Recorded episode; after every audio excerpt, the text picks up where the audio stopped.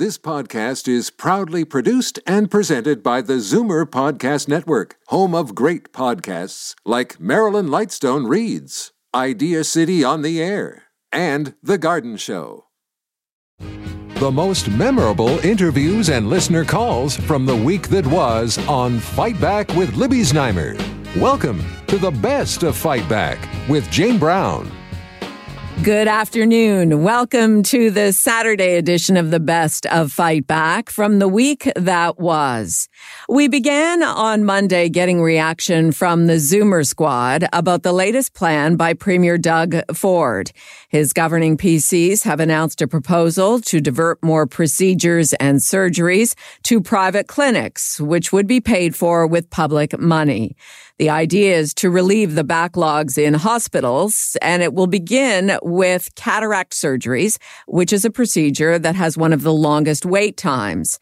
Initially, this will add 14,000 cataract procedures in Windsor, Kitchener-Waterloo, and Ottawa. And then later, there will be more MRI and CT scans offered in private clinics under OHIP, followed by hip and knee replacements next year. Bill Van Gorder is Chief Operating Officer and Chief Policy Officer at CARP, and Anthony Quinn is CARP's Chief Community Officer.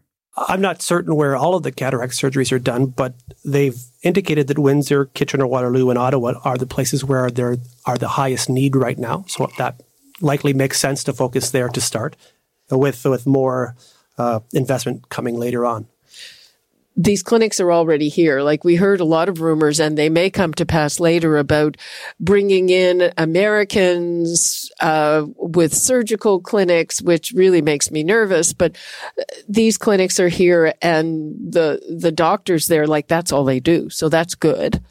But, um, on the other hand, there have been lots of complaints about being upsold in those clinics and, and I think sometimes very aggressively. Now, that's certainly, uh, you know, the consumer protection uh, concern around this whole issue is one that really needs to be looked at and, and investigated uh, uh, separately. Uh, it's so so easy for people to feel vulnerable uh, when they're in that situation. And and what do they base the decision on? They're talking to someone who's supposed to be the expert in that area, who's advising that they should they should have something that is not is not covered. The real question is uh, why is the government not covering the best available uh, uh, to the, the people who, who need it? And if it's not the best available, if they're being uh, upsold, then why? Uh, and why why is it not covered? That's the that's the key question. Well, um, you know, I guess the government uh, thought is that it can't. I mean, there's more things to cover every day. It can't have the Cadillac that uh, you're going to perhaps get a Toyota. So I don't. I mean, I don't. But, but I don't know. If you're being told you won't have uh, you won't have as good eyesight if you don't uh, if you don't do what you're being suggested to do, then well, what then, did you get, Bill? Oh, I, in the hospital, you had your cataracts. I did, and I and, in the hospital, and and I got the the uh, uh the best that was available at that. And you uh, paid at that time. And uh, did and you pay extra? No, no, not not not in Nova Scotia. I didn't pay. No, I did not pay. I bought glasses, right? And I could get glasses and as you could with certain kind of lenses that are perfectly good or I could pay an extra few hundred dollars for the super duper I forget Xylus Zeiss whatever they were and I can afford it so I did the, but the yeah. eye physicians of Ontario they they state that these the Ontario pays for all of the insured services that are medically necessary. So you can improve your eyesight through getting the basic treatment and everything else is not funded by the province. That's not considered medically necessary. So I think Bill's point is that uh, medically necessary should should notionally be the best available and not the, the lowest the lowest level. That doesn't cut to the issue of upselling or in the case with some of, you know, the Shouldice Clinic, right? The surgery is covered, but you've got to stay overnight. Well, you've got to cough up for that. Yeah, you're not getting out of there without without an out of pocket bill. Right. But but I took away from from the premier's discussion this morning was he said the status quo is not acceptable. And I think Ontarians understand that. And that's something that CARP has been saying for how long, uh, Bill. But I'm, I'm glad to see that they're taking some steps. They've said that they will release new legislation in February, and we'll have a chance to see what those details are and, and hold them accountable uh, based on that legislation. But I think we all understand that the wait lists are too long, uh, and especially our demographic, the, the promises of increases to MRIs and hip, knee, and foot surgeries is something that's long overdue and, and long been demanded. Anthony Quinn, Chief Community Officer at CARP, and Bill Van Gorder, CARP's Chief Operating Officer and Chief Policy Officer. This is the best of Fight Back on Zoomer Radio. I'm Jane Brown. As we've been discussing, there are some serious objections to the Ford government plan to provide some surgeries and procedures in private health clinics, notably around the issue of staffing and upselling.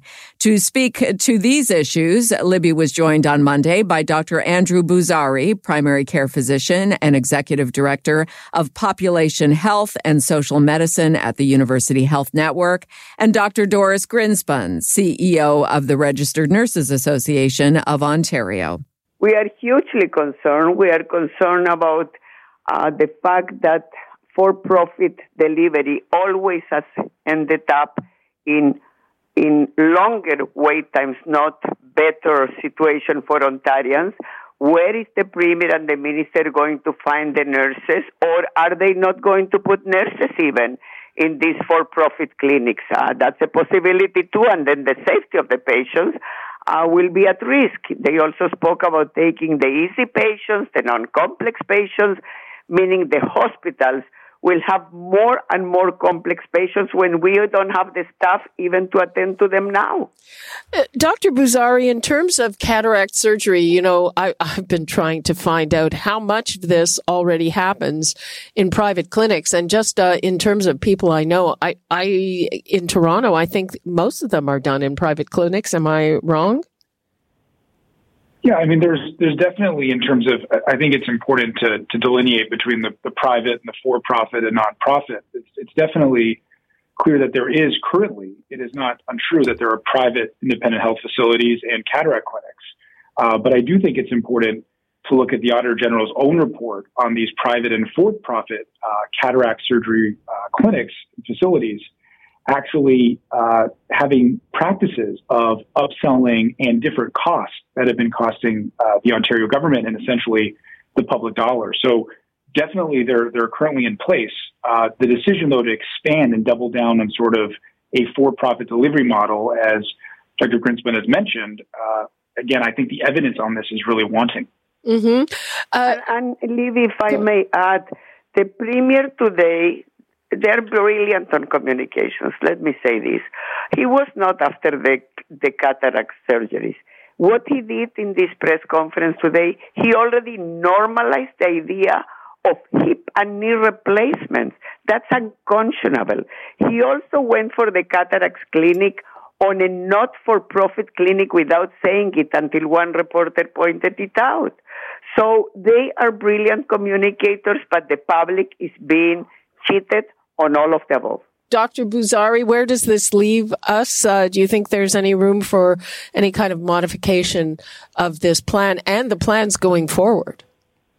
Yeah, again, I mean, I, I don't have any inside information or knowledge in terms of what the likelihood is of any any change of this. I think that what's really important, however, is that if this is the direction that the government is willing to go, that there is you know, a, a real engagement with uh, both the CPSO, with public hospitals in terms of the quality provisions and protections that need to be in place, and also ensuring that we are in line uh, with the Canada Health Act, as we've seen uh, creep from uh, other provinces on this issue. So I think those are really important aspects. Uh, I think that if we don't ensure that those provisions are in place, uh, again, when you look at the litany of evidence it is a worse, worsening health outcomes and actually not the cost savings uh, that have been um, purported elsewhere. So I think those are pieces where I think there needs to continue to be that kind of uh, push and that hopeful partnership and collaboration with uh, the actual quality provisions that need to be in place. And, and of course, the premier spoke. Um, the media didn't go after it, but the, the premier spoke about legislation coming in February. That is next month.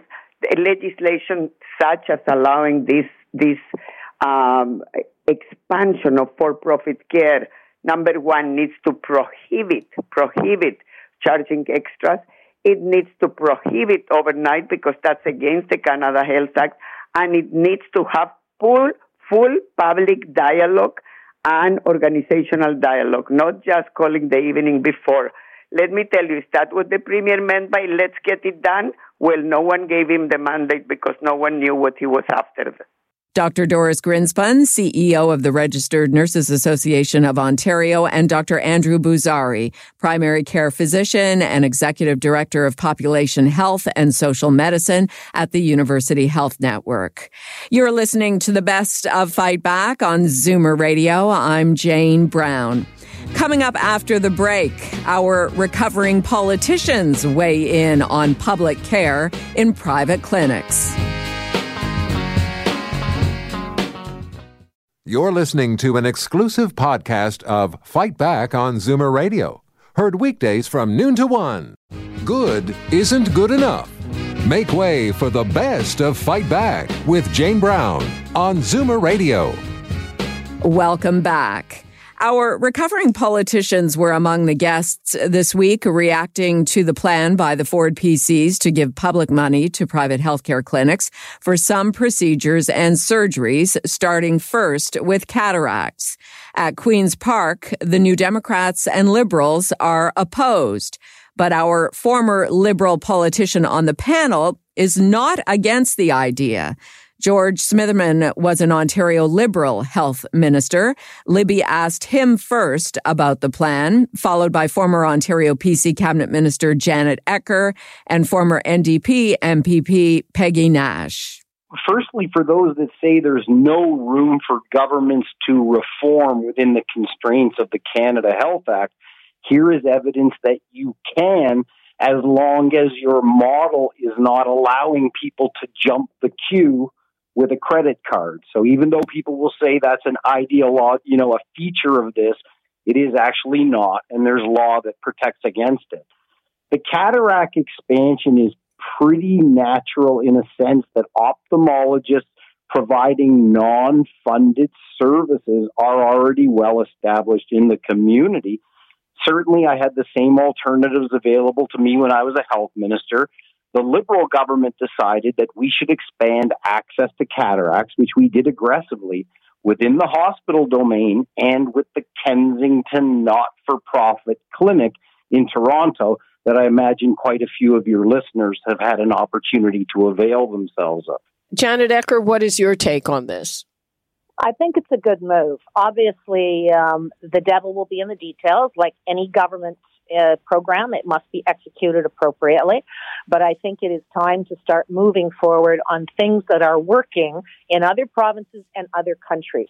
Going around telling Ontarians that they're paying for this great healthcare system when is COVID proved, it's got a lot of things that need fixing I mean, it's not a sustainable position. And so what the government is doing is rolling out a program that is going to help in part. I mean, this is only part of what they're doing and what they need to do uh, in terms of some of the backlogs. And there are 900 independent health facilities out there now, nonprofit and profit. Um, they're all regulated under the independent health facilities legislation. The doctors and nurses in those clinics are regulated under the College of Nurses and the College of Physicians. And so this isn't some big plot uh, to turn the system into some private sector system. It isn't. Ontarians don't want that. The government doesn't want that. We're going to continue to pay with our OHIP card, as we should, for insured services. Um, and, and I think it's a good move. So hopefully it'll get rolled out well and rolled out appropriately and it can help ease some of the pressure uh, off our hospitals so that, like, I mean, we've got surgeons who are sitting in hospitals now, um, you know, who uh, can do more surgery, more complicated surgery, if we can get some of the other procedures like cataract uh, and some of the things that have been mentioned uh, into a clinic setting where they can be done safely and with good quality care. Peggy Nash, yesterday, Marit Stiles, the Ontario NDP leader, said that uh, history shows us that uh, uh, adding services like this increases wait times and doesn't cut them back. And also, there's a big caution on the cannibalizing of staff. There is no question that people are frustrated beyond belief with the current situation in our health care. The wait times today are ridiculous. Anybody who has had to suffer through these horrendous emergency room waits, it's, it's really completely unacceptable. You know, if somebody's desperate to get a cataract operation, I can see they're saying, listen, I don't care where I get it. I just want to get it. And if my OHIP card pays for it, I'm happy with that. But let me just offer another scenario. If these private clinics offer other services where you can pay additional money uh, for, for, for different kinds of treatments. And let's say I'm an ophthalmologist, and yes, I could, or, or I'm a, a surgeon of different kinds. I can I can stay in the public system, but I can make more money if I go into yes, doing some publicly covered services, but doing these additional services do we run the risk of losing some of our, our key people, our top people, because they are attracted to, uh, frankly, a more lucrative payment system Peggy Nash, former NDP MPP, Janet Ecker, former Ontario PC cabinet minister, and George Smitherman, former Ontario Liberal health minister. Fight Back's Recovering Politicians panel. This is Zoomer Radio's Best of Fight Back. I'm Jane Brown.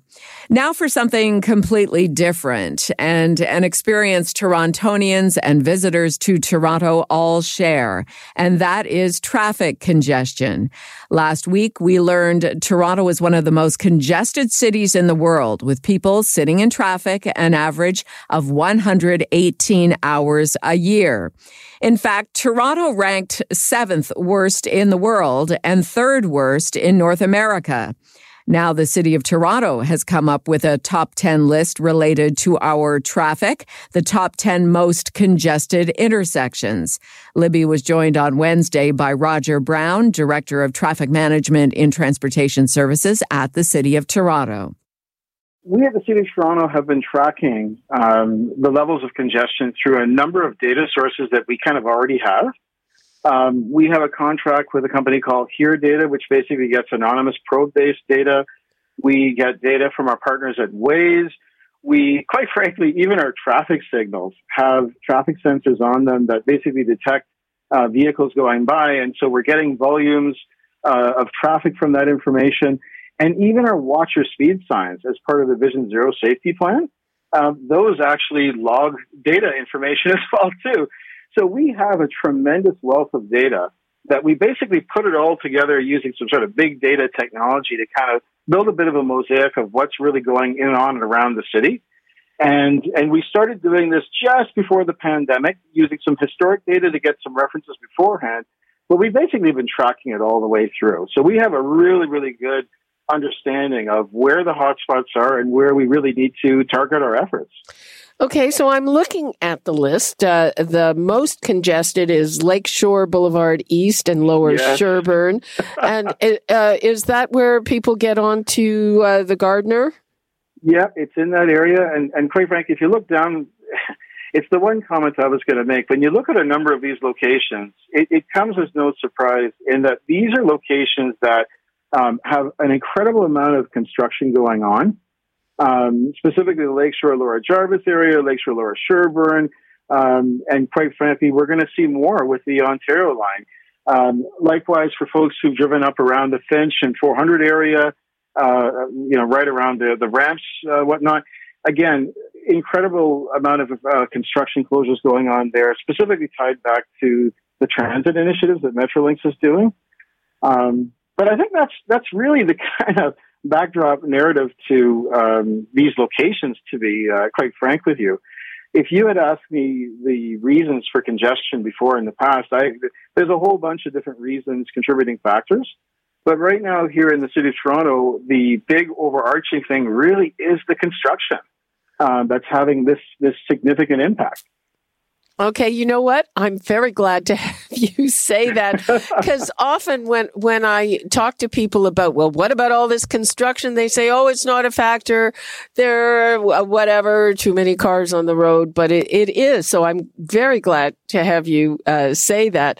What about in terms of you know limiting the construction closures? Yeah, again, uh, to to the the number one thing that we do whenever any request comes across my desk, my team's desk, to basically review whether or not we would allow uh, a construction closure, is to make sure that it is critically needed. Um, especially at this point in time where there's just so much going on, we really have to make sure that it's only the the, the must dos that we're basically giving uh, permission to proceed ahead. And that, that's really one of the key cornerstones of one of the parts of our Move TO congestion management plan, which is this whole idea of construction hubs. We piloted this up in uh, the Yonge and Eglinton area, and we've actually now expanded it to a number of other locations within the city as well too. And in fact, if, if you look on the map where we have these construction hubs, they very closely follow the new Ontario line, like along Lakeshore, and then when we have what we call the downtown hub, which basically runs along Queen Street um, and that, there's no uh, surprise or mistake there. That was very much deliberate. That you know, in these neighborhoods where we see so much construction going on, that we really, really need to ramp up our efforts in terms of managing that whole process. And to your point, making sure that we're not just saying yes to everybody who comes along. Quite frankly, we're giving out a lot of no's. Um, and really, really only allowing the very, very critical construction work to proceed ahead. Roger Brown, Director of Traffic Management in Transportation Services at the City of Toronto. This is Zoomer Radio's Best of Fight Back. I'm Jane Brown. Still to come, what you had to say about the week that was and the Fight Back Knockout Call of the Week. You're listening to an exclusive podcast of Fight Back on Zoomer Radio, heard weekdays from noon to one. Zoomer Radio, pulling no punches with the best of Fight Back with Jane Brown. Fight Back with Libby Znaimer has the most informed guests on the week's hot topics. And we also rely on you for your valued opinions. Here are some of this week's best calls. Jim in Lindsay phoned with a question about Premier Ford's plan to move some procedures and surgeries into private clinics. I don't know if he realizes in his group of people that after you have a knee replacement, you're in the hospital for a couple of days because you go and get exercise and get to uh, use your legs and everything afterwards, right? Now, does a private clinic have those facilities that they can keep you for, for three or four days and get you moving again? That's number one. Number two, cataracts. I've had cataract replacements uh, or done, and uh, the optometrist uh, he wanted to send me to say a private clinic, and it was a year's waiting time. And I lived in Willowdale, and I said to him, I said, well, there's a guy he's excellent up in Newmarket. Make an appointment for there. Well, I guess he didn't know the geographics of the territory. He says, well, that's pretty far away. Well, living at uh, you know Finch Avenue, it's pretty fast getting up to Aurora. I went up there within three weeks and had the cataracts done up in Newmarket. Sita in Mississauga also called during this segment. It is a great way to reduce waiting time since we don't have to pay out of pocket for certain surgery. My husband would have to wait two years to get his cataract surgery. So he went to at the hospital. He would have to wait for that, but went to a private clinic and we paid. And his surgery is already done within months. So they're a great service. Well, yeah, that's what I'm saying. This already happens. It is already happening. It so is, why not reduce the waiting time and the pressure on the hospital? And they are not going to be taken away, doctors and nurses, because they're already fully staffed. John in Peterborough phoned to say he doesn't like the plan. I'm not in favor of this privatization at all. When you start privatizing things, then you see they self govern, please. Please. They're all buddies. No, that's out of the question. And you, you again, I heard you say about these, uh, the nursing homes. Do you think that they actually get the very best in the biggest paying? I can show you instances of not. And now, Fight Back's Knockout Call of the Week. There were a lot of great calls this week, but the winner of the Fight Back Knockout Call of the Week is Jody in Toronto, who says she's willing to give the idea of some public health care in private clinics a chance. The bottom line is we cannot continue the way we are. Even before the pandemic, Canadians and we in Ontario were not getting adequate or acceptable uh, medical care. Even with the uh, decrease in uh, spending and this and that and whatever, we're still not getting the health care that we need. We have to do something, Libby. We have to do something. We can't go on the way we are. That does it for today's Best of Fight Back on Zoomer Radio. If you'd like to qualify for the Fight Back Knockout Call of the Week, phone us noon to one weekdays. Or if you have a comment, email us at fightback at zoomer.ca. Follow us on Twitter at FightbackLibby and call our Fightback voicemail anytime at 416 367 9636. I'm Jane Brown. Join me again at the same time tomorrow when we'll round up the rest of the best of Fight Back. The Best of Fight Back is produced by Jane Brown, Justin Eacock, and Zeev Hadi, with technical production by Kelly Robotham. Executive producer Moses Znaimer. This podcast is proudly produced and presented by the Zoomer Podcast Network, home of great podcasts like Marilyn Lightstone Reads, Idea City on the Air, and The Garden Show.